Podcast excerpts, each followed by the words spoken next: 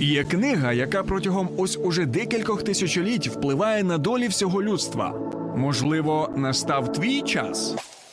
Програма сторінками Біблії з теологом Сергієм Наколом щодня о 12-й на радіо М.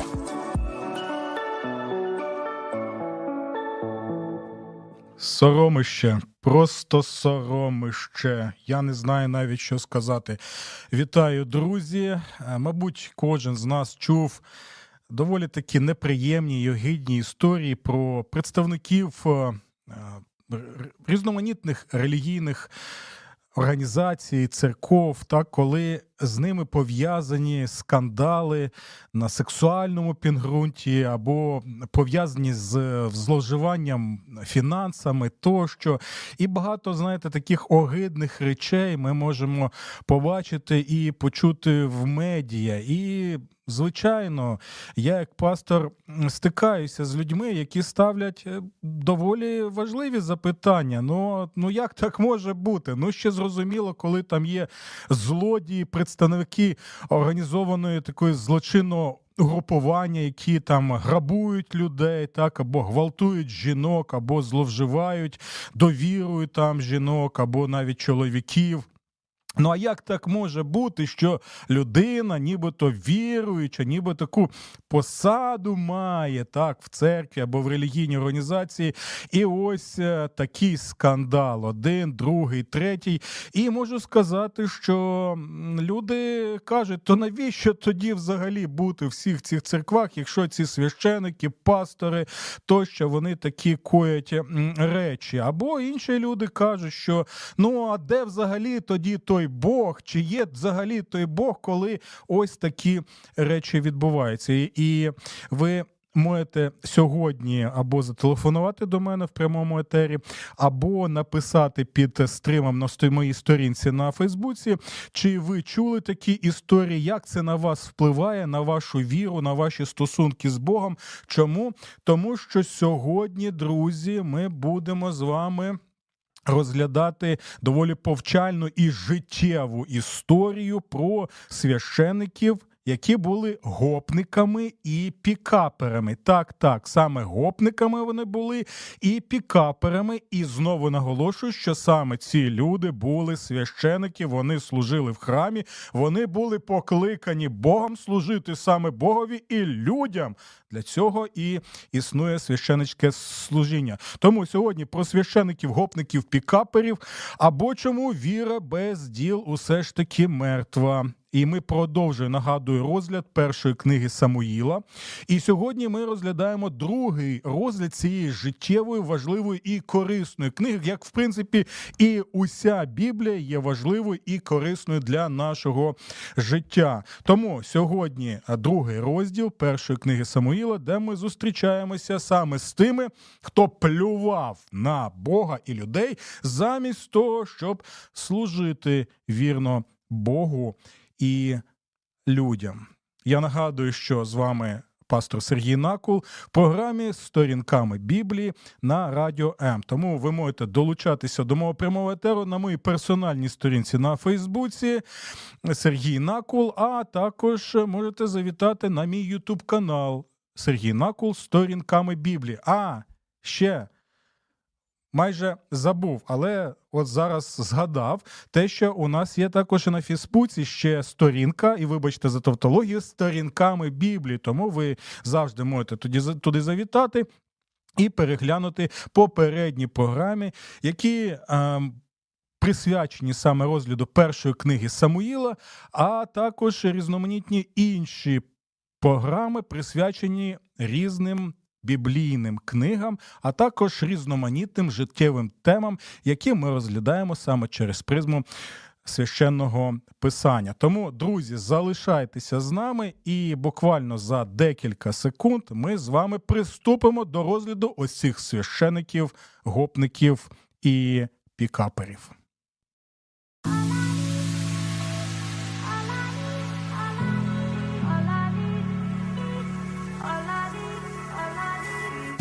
Долучайся до Радіо М у соціальних мережах: YouTube канал, Facebook сторінка, TikTok, Радіо М, Телеграм, Інстаграм, Радіо М.Ю.А.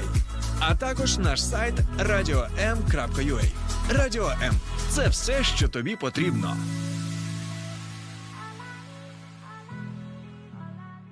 Вітаю, друзі! Якщо ми думаємо, що різноманітні скандали пов'язані з релігійними людьми це якесь нове явище, то, то це не так, тому що протягом тисячоліть ми можемо побачити, як представники різноманітних конфесій, на жаль, на жаль, ще раз, на жаль, роблять доволі ем, неприємні речі, і ми можемо сказати, що ці речі жодним чином, жодним чином не надані в святому писанні як те, що потрібно робити. Всі ці люди вони робили всі ці речі всупереч чиню Господа. І доволі цікавий момент, от коли я спілкуюся з людьми, так е, зі звичайними людьми, які кажуть: ну де усьому цьому Бог, як так може бути? От як можна вірити взагалі в такого Бога? То у мене одразу запитання, і ви можете написати або зателефонувати, сказати, е, що ви саме думаєте думаєте стосовно цього запитання? Я зазвичай відповідаю наступним чином: так е, запитанням на запитання, а яким сам, саме чином? Погані вчинки людей, які можуть називати себе віруючими, можуть ідентифікувати себе з церквою, як саме усі ці погані вчинки пов'язані з тим, чи є Бог, чи його нема. Що ви думаєте стосовно цього? Бо ми в Біблії якраз і бачимо величезну кількість. Прикладів того, як люди, які називали себе віруючими, у той же час жили так, як Господь цього не бажає взагалі всупереч Божій волі. І один з таких от кейсів ми бачимо саме в другому розділі першої книги Самуїла. Я нагадую, що у нас є попередні програми, які присвячені саме цій книзі, і ми розглянули доволі детально перший розділ цієї книги. Там згадується про ось цю е, жінку Ганну, так яка була однією з двох дружин. Це також доволі цікава така. Життєва ситуація, і ми багато розглядали цю тему, як це може бути дві дружини у одного чоловіка. І ми знаємо, що у однієї дружини були діти, у неї не було дітей. Вона знаходилася в депресії. Та її, скажімо так, колежанка, так, колежанка за шлюбом насміхалася над нею, е, пресувала її, так, е, і вона знаходилася ця Гана в депресії великій. І ось чому вона молилася Господу в храмі і просила, щоб дала оцього дитинку, і вона дала обіцянку, що якщо Господь подарує їй цю дитинку, вона присвятить її саме Господу. Ну, ми знаємо про це диво, коли Господь відповів нарешті цій жіночці. І ам, народила вона хлопчика, якого назвали Самоїл, який, як ми знаємо, і стане одним з найвеличніших і найвідоміших Божих пророків. І ось чому е, ця книга вона і названа перша книга Самоїлова, а ще є друга книга Самоїлова. Тому, друзі, залишайтеся з нами, бо цей Самоїл пов'язаний не з ким іншим, як з царем Давидом, який, як ми знаємо, є пра-пра-пра-пра-пра-пра-пра дідом кого? Самого Господа Ісуса Христа. Я нагадую, що незважаючи на те, що ця книга була написана ще за сотні років до появи Господа Ісуса Христа тут на землі, вона вона нам розповідає саме про Ісуса Христа. Яким чином ми ще це побачимо, особливо коли будемо розглядати саме оці мерзенні е, речі, пов'язані зі священиками, гопниками, пікаперами. Другий розділ починається з молитви. З якої саме молитви? А саме з молитви цієї жінки Анни. А чому це важливо? Тому що дивіться.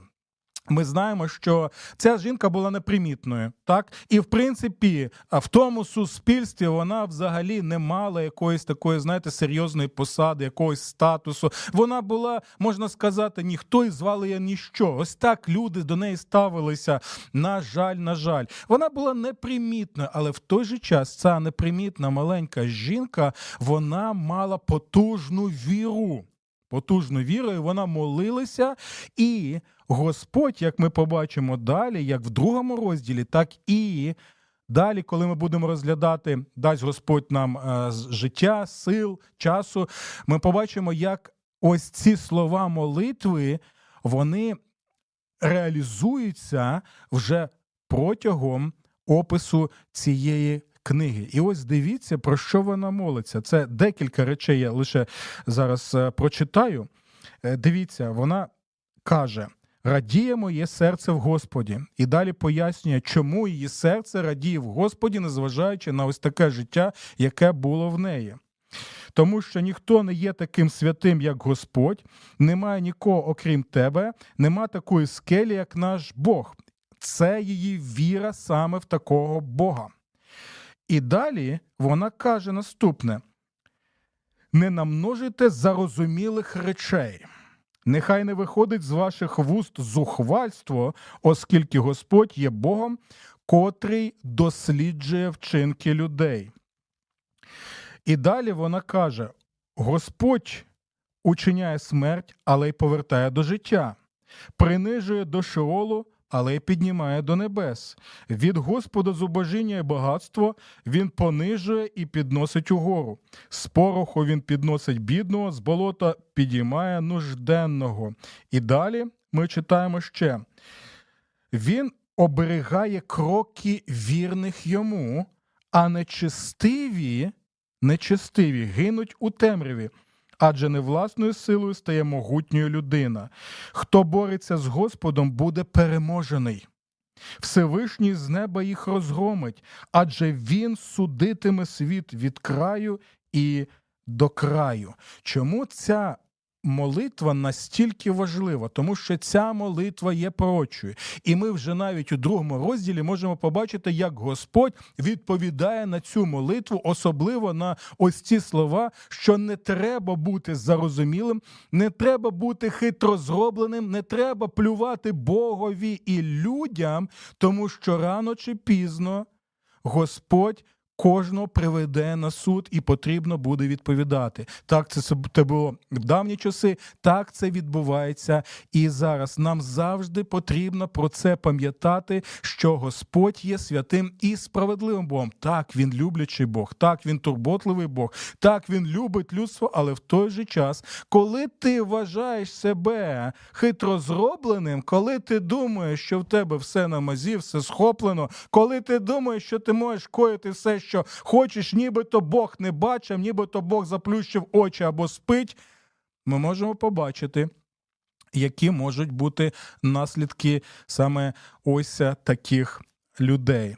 Добре, давайте ми далі побачимо, що ж там відбувається. Бо одразу після цієї молитви ми бачимо якраз опис релігійних людей, священників, які служили в Божому храмі, які приносили жертви, і які за визначенням повинні були що бути взірцем і зразком.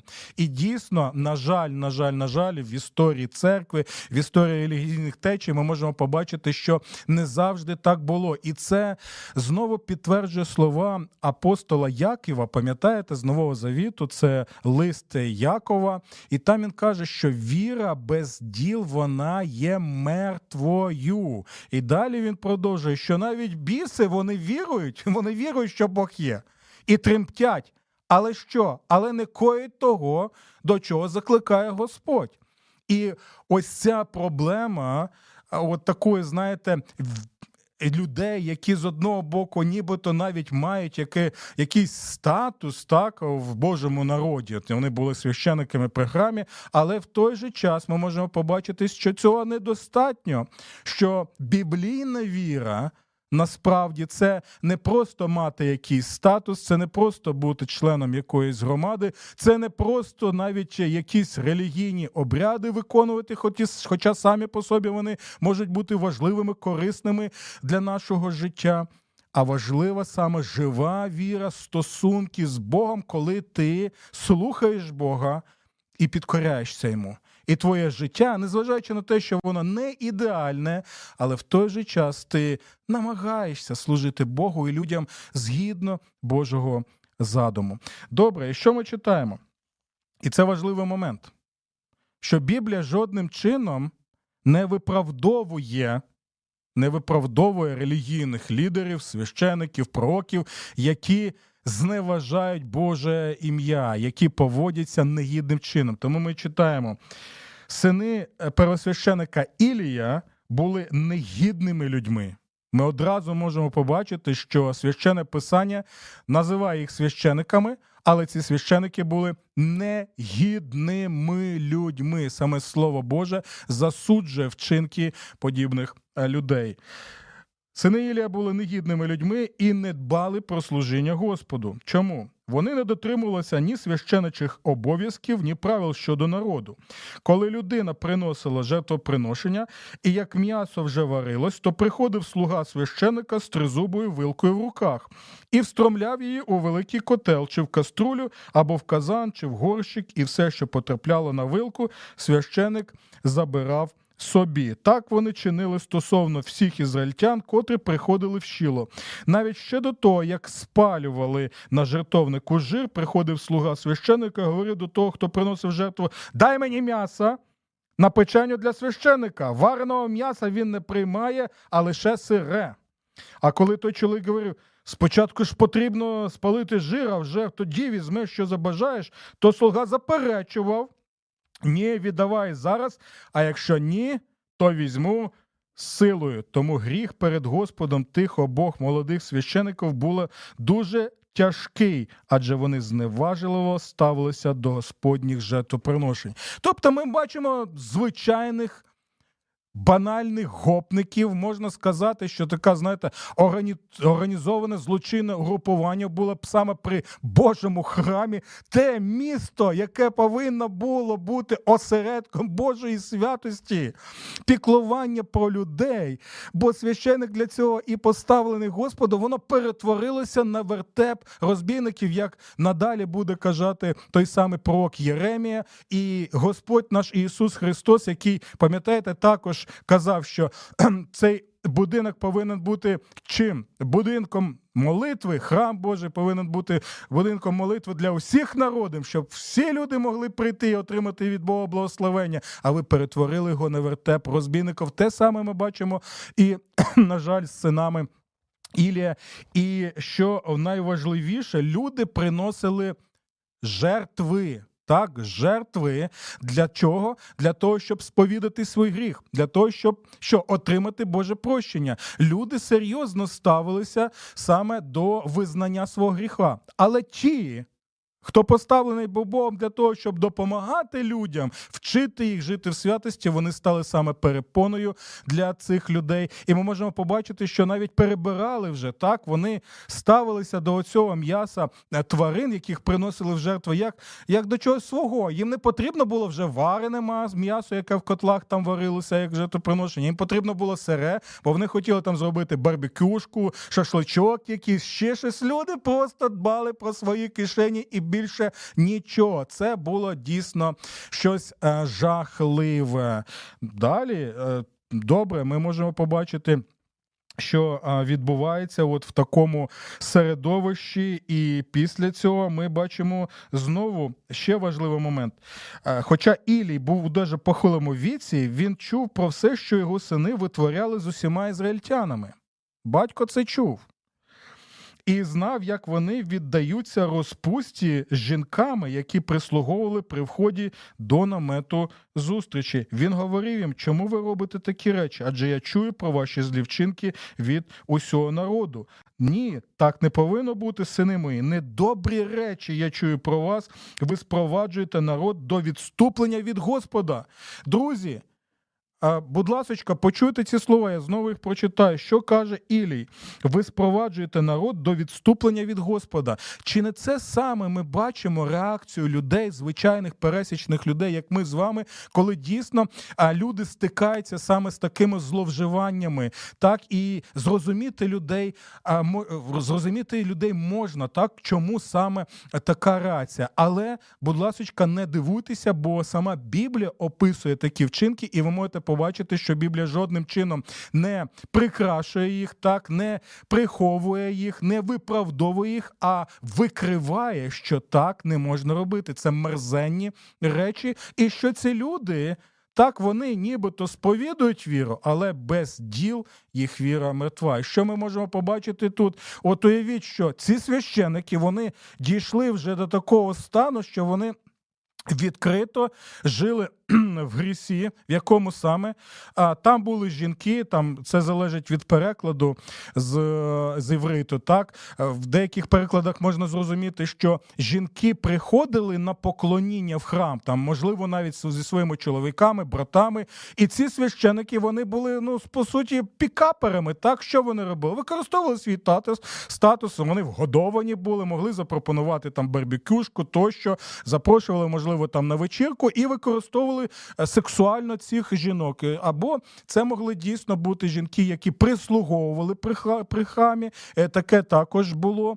От, І вони просто-напросто зі своїми ось подругами мали ось ці саме стосунки, що напряму напряму забороняється Господом, і це є гріхом перелюбу, який доволі серйозний, з доволі серйозними наслідками. Все це стало відкрито, і ми можемо побачити в якому саме середовищі знаходився цей хлопчик Самуїл. Бо я нагадую, що його матуся Ганна вона віддала його в храм для того, щоб він ну, перебував в храмі в святому місті і міг служити Господу. То, чому ми читаємо, що от якраз. В контексті опису ось у цього всього, що відбувалося з цими хитрозробленими священиками, ми читаємо наступне. А а хлопчина Самуїл, одягнутий у ляний ефот, Тобто він був слугою при храмі, служив перед Господом. Його матір виготовляла для нього малий одяг за зростом і щороку приносила йому, коли приходили зі своїм чоловіком, задля принесення щорічної жертви, ілі щоразу благословляв її і її чоловіка. І ми можемо побачити, що саме в такому середовищі знаходився оцей хлопчина Самуїл. І знаєте, це дійсно диво Боже, диво Боже, що матуся його молилася молюся ось у цій молитві, і я впевнений і про свого сина, щоб Господь зберіг його ось такому середовищі розпусти і зневаги Господа. Чому? Тому що у 9 вірші ми читаємо: Він оберігає кроки вірних йому, а нечестиві гинуть у темряві. І далі ми в цій книзі можемо побачити, як дійсно Господь оберігає кроки вірного йому пророка Самуїла, про що ми будемо ще багато е, говорити, так? А як нечестиві будуть гинути у темряві згідно саме цієї е, молитви. І далі, е, що ми можемо побачити? А тим часом, от дивіться, а тим часом підліток Самоїл поступово підростав, здобуваючи прихильність як у Господа, так і повагу серед людей. Тому матусі, татусі, будь ласка, моліться за своїх дітей, за своїх онуків. І ми бачимо багато прикладів так того, як мами тата, там бабусі, дідусі молилися за них, от щоб Господь оберігав, коли вони можуть знаходитися під впливом якоїсь компанії або якогось такого середовища. Це наша також відповідальність, як ми можемо побачити це і в молитві Ганни.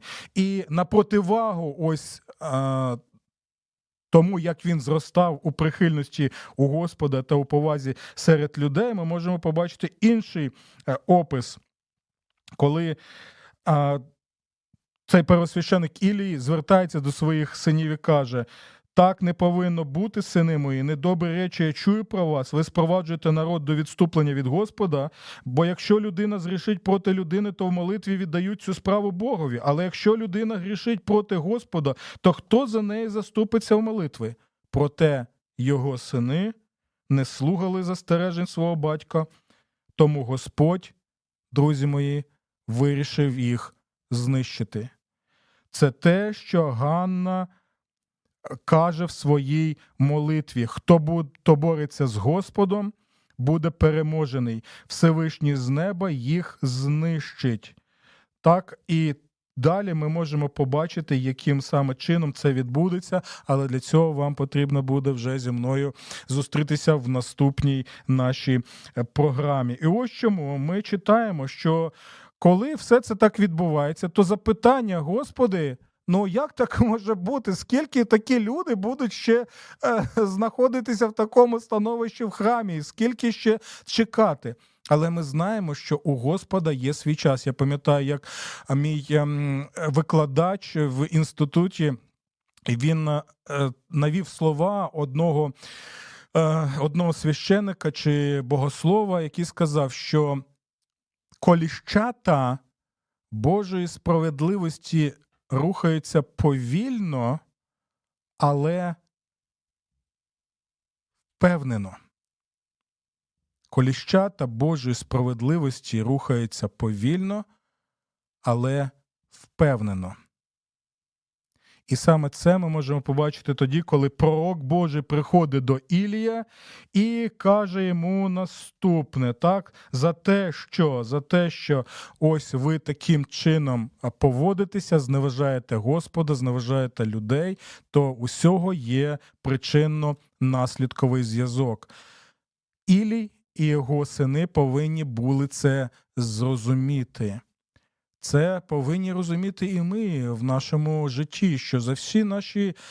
За всіма нашими діями і рішеннями тут і зараз ми в той же час можемо побачити, що є наслідки. Наслідки не лише для нас, але і для наших дітей, і навіть для наших онуків. Тому ось таке рішення Господа Бога. Хоч я справді обіцяв твоїм нащадкам, як і нащадкам твого прабатька, що повіки будете ходити переді мною, проте тепер приречення Господа іншення так не буде. Адже лише тих. І послухайте уважно, це слова Божого пророка. Адже лише тих, котрі шанують мене, вшаную і я, але ті, котрі мене зневажають, будуть зневажені. Ознакою для тебе буде те, що станеться з обома твоїми синами Хофні та Пінхасом. Вони обидва загинуть в один день. А для себе я поставлю вільного священика, який дітиме за бажанням мого серця та буде мені по душі. Я збудую йому надійний дім, і він ходитиме перед моїм помазанником постійно. Буде так, що кожен, хто залишиться з твого роду, прийде, аби йому поклонитись і, очікуючи від нього якусь монету або ханець хліба, скаже: призмач мене, хоч на якесь служіння, аби мать цей хоч шматок хліба. В наступних розділах ми побачимо, як саме справдилося це пророцтво. І далі ми побачимо, що ось ці слова Божого чоловіка, які були сказані тисячі років від сьогоднішнього часу і за сотні років до появи нашого Господа Ісуса Христа, виправдалися саме в Ісусові Христові. Тому що, друзі, незважаючи на те, що можуть бути негідні священики, негідні пастори, негідні вчителі, негідні керівники, тощо. Наша єдина впевненість і втіха може бути в тому, як пише автор листа до євреїв, що Господь Ісус є нашим пересвящеником, тим пересвящеником, який не є гопником, тим пересвящеником, який не є пікапером, а тим пересвящеником, який сам себе приніс в жертву за людей. Так що апостол Павло каже, що Господь Ісус так похохав свою церкву, що віддав своє життя за нею. Саме цей первосвященик буде завжди вічним, святим і бездоганним. І саме на такого священика ми можемо покладатися. І як це робила Ганна у свій час. До нових зустрічей в програмі Сторінками Біблії на радіо М. Сподобався ефір? Є запитання або заперечення? Пиши радіом.ua